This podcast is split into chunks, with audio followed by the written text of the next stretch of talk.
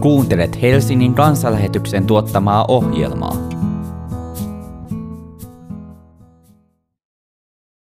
Tällä kertaa Mika Ebelin opettaa meitä otsikolla Jumalan sanan saattajat. Saarnan äänitetty Helsingin kanslähetyksen messussa Mikkelin päivänä toinen lokakuuta 2022. Tämän Mikkelin päivän evankeliumiteksti on kirjoitettuna Matteuksen evankeliumin 18. luvussa ja nousemme sitä kuulemaan. Opetuslapset tulivat Jeesuksen luo ja kysyivät, kuka on suurin taivasten valtakunnassa? Silloin Jeesus kutsui luokseen lapsen, asetti hänet heidän keskelleen ja sanoi, totisesti, ellette käänny ja tule lasten kaltaisiksi, te ette pääse taivasten valtakuntaan. Se, joka nöyrtyy tämän lapsen kaltaiseksi, on suurin taivasten valtakunnassa. Ja joka minun nimessäni ottaa luokseen yhdenkin tällaisen lapsen, se ottaa luokseen minut. Mutta jos joku johdattaa lankeemukseen yhdenkin näistä vähäisistä, jotka uskovat minuun, hänelle olisi parempi, että hänen kaulaansa pantaisiin myllyn kivi ja hänet upotettaisiin meren syvyyteen. Voi tätä maailmaa ja sen viettelyksiä. Viettelysten täytyy kyllä tulla, mutta voi sitä ihmistä, jonka kautta ne tulevat. Jos kätesi tai jalkasi viettelee sinua, hakkaa se poikki ja heitä pois. Onhan parempi, että käsipuolena tai jalkapuolena pääset sisälle elämään, kuin että sinut molemmat kädet ja jalat tallella heitetään ikuiseen tuleen. Ja jos silmäsi viettelee sinua, repäise se irti ja heitä menemään. Onhan parempi, että silmäpuolena puolena pääset sisälle elämään, kuin että sinut molemmat silmät tallella heitetään helvetin tuleen. Katsokaa, ette te halveksi yhtäkään näistä vähäisistä, sillä minä sanon teille, heidän enkelinsä saavat taivaissa joka hetki katsella minun taivaallisen isäni kasvoja. Tämä on pyhä evankeliumi. Mistä kertoo se, että opetuslapset kyselivät siitä, kuka olisi suurin taivasten valtakunnassa? Miksi Jeesus asetti lapsen tässä vaiheessa heidän keskelleen? Miksi hän ei puhunut ainoastaan siitä, kuka on suurin taivasten valtakunnassa, vaan myös siitä, kuka sinne edes pääsisi ja kenelle olisi parempi laittaa myllynkivi kaulaan ja heittää meren syvyyteen? Entä miksi Jeesus antaa monia ahdistavan kehotuksen hakata viettelevä käsi tai jalka irti ja repiä silmä päästä? Entä mitä merkitystä on sillä, että saamme tietää enkeleiden olemassaolosta? Mikkelin päivän evankeliumiteksti on rikas ja herättää monia kysymyksiä. Jos Jumalan armosta saamme ottaa opiksemme sen, mitä Jeesus sanoo, sen pitäisi jälleen vaikuttaa elämäämme suuresti. Jeesus Kristus, Jumalan poika, oli kohta käymässä ristille kantaakseen koko ihmiskunnan syntivelan harteillaan, jotta ihminen voisi olla vapaa syntiensä seurauksista, ja hänen opetuslapsensa kyselivät, kuka on suurin taivasten valtakunnassa. Ei tuo kysymys toki kielletty ollut, mutta kun tutkimme raamattua laajemmin, huomaamme, ettei lähtökohtana ollut nöyrä tiedon jano, vaan kyllä joukossa oli paljon ylpeyttä. Luukas 22.24 kertoo opetuslasten keskustelusta vielä myöhemmässä vaiheessa. Ja heidän välillään syntyi myös kiista siitä, kuka heistä oli katsottava suurimmaksi. Jeesuksen opetuslapsilla oli paljon ylpeyttä ja etuilun halua, vaikka Jeesus itse oli nöyryyden ruumiillistuma. Pysähdytään tähän hetkeksi. Mistä kertoo se, että meissä, Jeesuksen opetuslapsissakin, on paljon ylpeyttä? Se kertoo siitä, miten saatanallisella ylpeydellä on vahva ote ihmiskunnasta. Ylpeyshän on keskeinen sieluvihollisen piirre. Hänkin on Jumalan luoma olento, mutta hän ei tyytynyt osaansa, vaan halusi itselle jotakin sellaista, mikä kuuluu vain Jumalalle. Äärimmäinen esimerkki saatanan ylpeydestä löytyy siitä, miten tämä halusi maailman kaikkeuden Herran kumartavan häntä. Näytettyä Jeesukselle kaikki maailman valtakunnat ja niiden loiston perkele sanoi Jeesukselle, tämän kaiken minä annan sinulle, jos lankeat maahan ja kumarat minua. Perkele siis tahtoi Jumalalta Jumalalle kuuluvaa palvontaa. Ylpeytemme tähden olemme helppoja saalita sielun viholliselle, jos Jumala ei saa meitä sanallaan ja opetuksillaan pyhän hengen kautta varjella. On kuitenkin ymmärrettävä, että emme suinkaan ole seurakunnassakaan tästä vaarasta vapaita. Sillä samoin kuin Jeesuksen seurassa jo joitakin vuosia viettäneet opetuslapset osoittivat ylpeyttä, ylpeys on meidänkin uhkamme. Eikä meidän tule ihmetellä, millaiseksi Jumalasta luopuva niin sanottu kristitty maailma muuttuu. Raamatun mukaan ilmavallan hallitsija, jolla nimellä Raamattu myös paholaista nimittää, tekee työtään tottelemattomuuden lapsissa. Siellä ei sanota, että nämä lapset, niin kuin tottelemattomuuden lapset itse ymmärtäisivät olevansa tämän työn kohteena. Mutta siellä sanotaan, että hän tekee työtään heissä. Tuo ilmavallan hallitsijan työ, se näkyy ulospäin.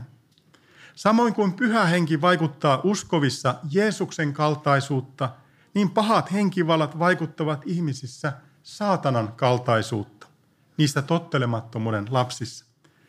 Ja totta kai hän pyrkii meissäkin kaikkia tuota vaikuttamaan. Ja koska tosiaan ylpeys on keskeinen saatanallinen ominaisuus, ei pitäisi olla ihme, jos se on hänen omiensakin tuntomerkkinen.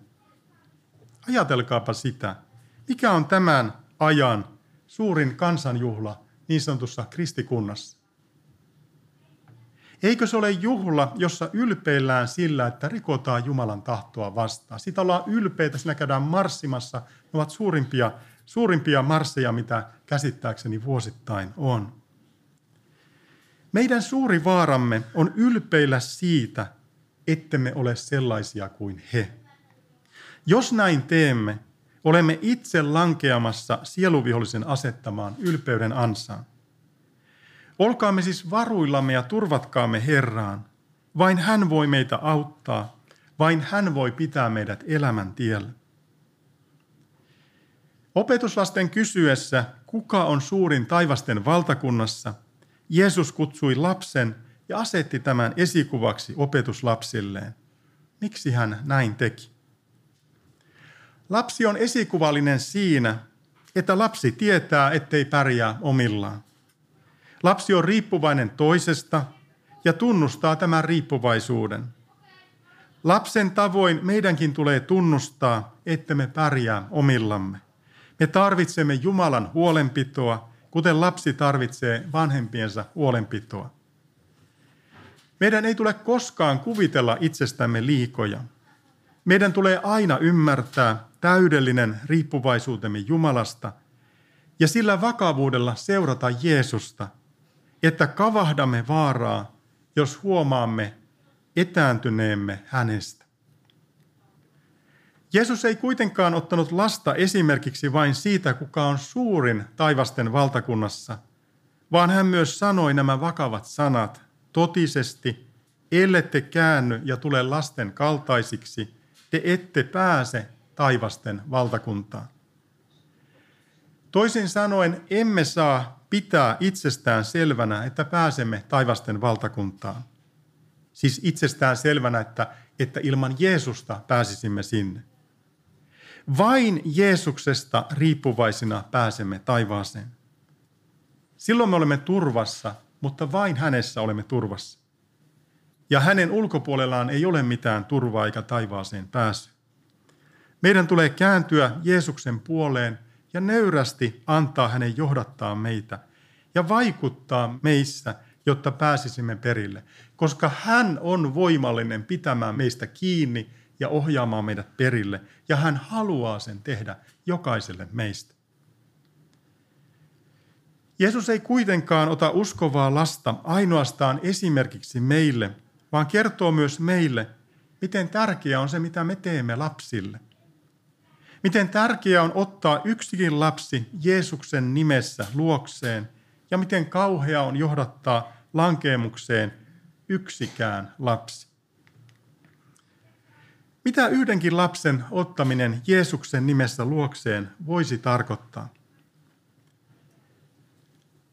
Rakas siskoni Raija oli myös hengellinen äitini. Hän oli minua 13 vuotta vanhempi. Hän sai 15-vuotiaana rippikoulun leirillään ottaa vastaan Jeesuksen omana vapahtajanaan. Minä olin tuolloin hieman alle kaksivuotias. Vajaa kolme vuotta myöhemmin tulin jostakin syystä hänen luokseen ja pyysin häntä lukemaan minulle raamattua. Hän luki siten, että pieni lapsikin saattoi ymmärtää. Seuraavana päivänä tulin uudelleen. Niin jatkui noin kaksi viikkoa. Raija oli hämmästynyt ymmärtäessään, että Jumalan pyhä henki ilmiselvästi näytti tekevän työtään hänen neljävuotiassa pikkuveljessä. Hän johdatti minut tuntemaan Jeesuksen omana vapahtajanani. Hän opetti minut luottamaan raamattuun Jumalan sanan. Hän myös opetti minua ymmärtämään henkilökohtaisen raamatun luvun tärkeyden. Hän ei halveksinut pikkuvelinsä elämää, vaan Jumalan palvelijana ohjasi minua oikealle tielle. Eikö tämä ole jotakin siitä, mitä lapsen ottaminen tykönsä Jeesuksen nimessä tarkoittaa ja se, että ei halveksi lasta? Niin kuin te ehkä äänenpainostani ymmärrätte, viime tiistaina rakas sisareni Raija sai kutsun taivaan kotiin. Jeesuksen sanojen perusteella voimme ymmärtää, että enkeleillä on oma tehtävänsä ihmisten viemisessä Jumalan luo ja että hänkin on sen saanut kokea. Jumala oli, oli tavattoman armollinen ja hellävarainen. Raija sairasti puolitoista vuotta aivokasvainta ja viime heinäkuussa oli tilanne, jolloin, jolloin tuota, tilanne oli niin vakava, että lähtö näytti olevan hyvin nopeasti edessä. Hänen miehensä Milton toivoi, että hän olisi vielä täällä maan päällä 8. päivä elokuuta, kun oli heidän 40-vuotis hääpäivänsä. Ja lisäksi hän toivoi, että hänen poikansa Joshua pääsisi tulemaan äh, USAsta heidän luokseen Filippiineille, koska Joshualla oli näiden koronarokotusten kanssa ongelmia. Mutta tuolla heinäkuussa – kun Milton sanoi tämän toiveensa, minusta oli selvää, tässä toiveessa ei ole mitään realismia, paitsi että Jumala on kaikkivaltias ja Jumalalla on hyvä tahto meitä kohtaan. Ja niin tuli kahdeksas päivä elokuuta ja tuli 40-vuotis hääpäivä heille. Ja tiedättekö, tämän viikon maanantaina, puolentoista vuoden sairastumisen jälkeen, Joshua pääsi Filippiineille ja tiistaina Herra kutsui Rajan kotiin. Eli, eli hän, niin kuin, hän, kuuli, hän, hän, hän kuuli sen Ellän, hänen niin kuin, nyt jo leskeksi jääneen Miltonin pyynnön, että nämä kaksi asiaa saisivat vielä käydä toteen. Mutta hän oli päättänyt ottaa Rajan kotiin. Jeesus puhui tässä yhteydessä, paitsi kun hän puhui näistä lapsista, hän puhui meille myös hyvin vakavasti lasten kohtelua, kohtelusta. Jeesuksen nimessä lapsen vastaanottaminen on siis valtavan arvokas asia, minkä tulee auttaa meitä ymmärtämään esimerkiksi meidän pyhäkoulutyömme merkitys. Mutta yhdenkin lapsen johtaminen pois Jeesuksen yhteydestä on niin vakava asia – että parempi olisi saada myllynkivi kaulaansa ja joutua heitetyksi meren syvyyteen. Jeesus on lunastanut jokaisen ihmisen kallilla uhrillaan. On Jumalan tahto, että hän on luonut jokaisen ihmisen. Tämä Jumalan tahto koskee jokaista ihmistä. Kaikki ihmiset kuuluvat hänelle. Siksi on valtava majesteettirikos, jos hänen omansa johtaa pois hänen luotaan. Samoin me olemme vastuussa siitä, mitä me teemme toisillemme. On aivan kauheaa, että esimerkiksi oma tahto kansalaisaloite haluaa tehdä aiempaakin helpommaksi lapsen hengen riistämisen. Tästäkin ihmiset joutuvat kerran tilille Jumalan edessä. Puhuttuaan suurella vakavuudella lasten pois viettelemisestä, Jeesus puhuu erittäin kovia sanoja viettelyksistä laajemminkin. Nyt ei enää ole kysymys vain lasten viettelemisestä, vaan kaikista viettelyksistä. Ne kyllä tulevat, mutta voi niitä, jotka ovat niitä tuomassa. Henkilökohtaisestikin viettelyksiä tulee torjua erittäin voimakkaasti. Kukapa ei muistaisi joskus kuulensa Jeesuksen sanoja käden tai jalan poikki hakkaamisesta ja pois heittämistä tai silmän irti repäisemisestä ja pois heittämisestä. Nuo ohjeet tulevat meitä ahdistavan lähelle. Rakas Jumalan lapsi, on tärkeää ymmärtää, miksi Jeesus sanoo näin. Ei hän varmaankaan halua sinun menettävän hänen luomaansa osaa ruumiistasi. Ei hän halua, että menettäisit kättäsi, jalkasi tai silmääsi. Mutta silti on totta, että on parempi mennä jalka, käsi tai silmäpuolena sisälle elämään, kuin joutua helvetin tuleen. Mikä siis neuvoksi? Pyri välttämään uhkaavaa viettelystä vieläkin enemmän kuin mitä käytännössä pyrit välttämään käden, jalan tai silmän menettämistä. Älä mene sinne, missä on vaaroja sielullesi. Älä tee tekoja, jotka ohjaavat sinun eroon Jumalasta. Älä katso mitään, mikä saastuttaa sinut. Mitä me raamatun perusteella tiedämme enkeleistä? Enkelten luominen vaikuttaa tapahtuneen kuuden luomispäivän aikana. Alussa Jumala loi taivaan ja maan. Sana enkeli ei ilmaise enkeleiden olemusta, vaan se on tehtävää ilmaiseva nimi. Enkelit ovat Jumalan sanansaattajia ja siinä mielessä ihminenkin voi olla enkeli. Yleisemmin tarkoitamme kuitenkin enkeleillä taivaallista henkiolentoa, ja niinpä enkeleiden olemusta ilmaisemassa meillä on myös sana henki. On olemassa sekä hyviä että pahoja henkiolentoja, ja täten voidaan puhua pahoistakin enkeleistä. Nämä ovat niitä, jotka ovat luopuneet alkuperäisestä asemastaan Jumalan palvelijoina. Kaikki epäuskoiset ovat kokonaan saatanan vallassa, kunnes Jumalan armo ja voima pelastavat heidät pimeyden vallasta ja siirtävät heidät hänen rakkaan poikansa valtakuntaan. Pahojen enkeleiden toiminta kohdistuu ennen kaikkea kirkkoon heidän toimestaan sanan, Jumalan sanan kuulijat tulevat tarkkaamattomiksi ja Jumalan oppi tulee väärennetyksi. Samoin kuin perkele vastustaa kirkkoa, vastustaa hän tietysti myös Jumalan järjestystä valtiossa ja perheessä. Siitä meillä on monia käytännön esimerkkejä. Tuossa loppuvaiheessa Jeesus puhuu suoraan enkeleistä. Me ei tule halveksua yhtäkään vähäisistä Jumalan lapsista, sillä Jeesus sanoi, että heidän enkelinsä saavat taivaassa joka hetki katsella minun taivaallisen isäni kasvoja. Tässä on mielenkiintoista huomata, että näiden lasten enkelit, voimme ajatella, että on ihan, tuntuu luonnolliselta ajatella, että tuskinpaa jotain ikää, jossa, jossa hän olisi sanonut, että nyt sinun tehtäväsi on hoidettu, että tämä on konfirmoitu jo tämä lapsi, että nyt, nyt ei tarvita enää enkeleitä suojelemassa ja hoitamassa. Mutta tässä kerrotaan, että heidän enkelinsä saavat taivaissa joka hetki katsella minun taivaallisen isäni kasvoja. Toisin sanoen nämä suojelusenkelit ovat myös taivaassa. He eivät ole lähteneet sieltä pois, vaikka he pitävät meistä huolta. Taivas ei tarkoita sitä, kun taivasten valtakunta tulee, että Jeesus olisi ollut jotenkin poissa sieltä. Mitä merkitystä sillä on, että me ymmärrämme näkymättömän todellisuuden? Mitä merkitystä on sillä, että me ymmärrämme hyvien ja pahojen henkivaltojen olemassaolon.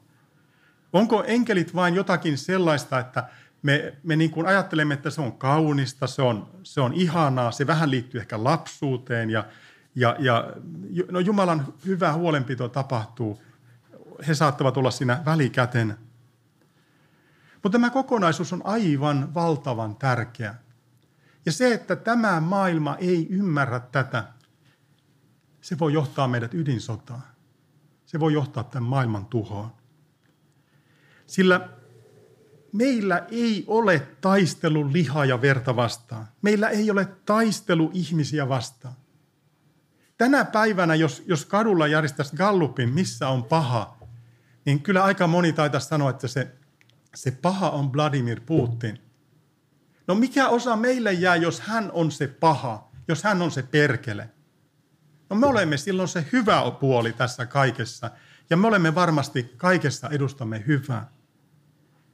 Mutta jos me ymmärrämme, että me emme taistele lihaa ja verta vastaan, me voimme nähdä Putinin toiminnassa paljon perkeleen työtä, mutta älkäämme kuvitelko, että hän itse on se perkele. Sillä perkele tekee työtä molemmilla puolilla. Ja jos me kuvittelemme, että se paha on eristettävissä sinne Venäjälle, silloin, me, silloin sieluvihollinen iloitsee, koska hän saa toimia täysin vapaasti meidän elämässämme, emmekä me tajua yhtään mitään. Mä pelkään sitä, että hän toimii molemmilla puolilla ja käristää tämän konfliktin. Ja sitten hän, ei, hän, ei hänellä ole mitään väliä, että jos hänen lapsensa toisella puolella ja toisella puolella lyö yhteen ja tuhoavat toisensa. Hän, sehän on hänen tarkoituksensakin. Sen takia on tärkeää, että kun me näemme pahan toimintaa, me emme kuvittele, että meillä on taistelu yksittäistä ihmistä vastaan, vaan meillä on taistelu niitä henkivaltoja vastaan, jotka tekevät kauheaa työtään. Ja Jumala varjelkoon meitä, että me ymmärtäisimme, että, että saatana käy kuin kiljuva jalopeura meidän ympärillämme etsien, että voisiko meidätkin niellä. Sen takia on tärkeää, että me pysymme lähellä Jeesusta. Pidämme lyhyet tilivälit Jumalan edessä. Tunnustamme syntimme, saamme anteeksi ja Jumala meitä johtaa. Hiljennymme rukoukseen.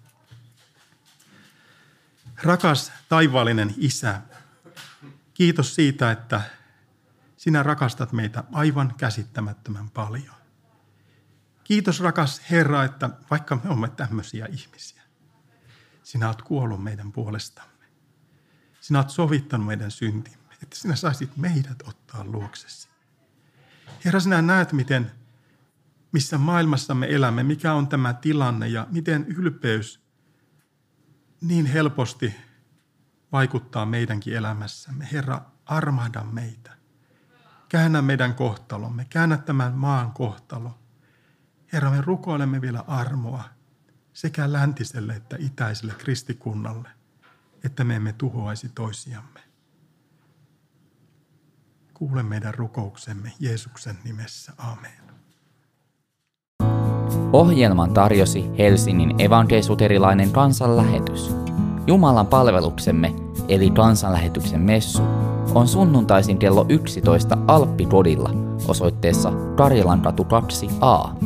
Katso lisää kansanlähetys.fi kautta Helsinki ja tule mukaan.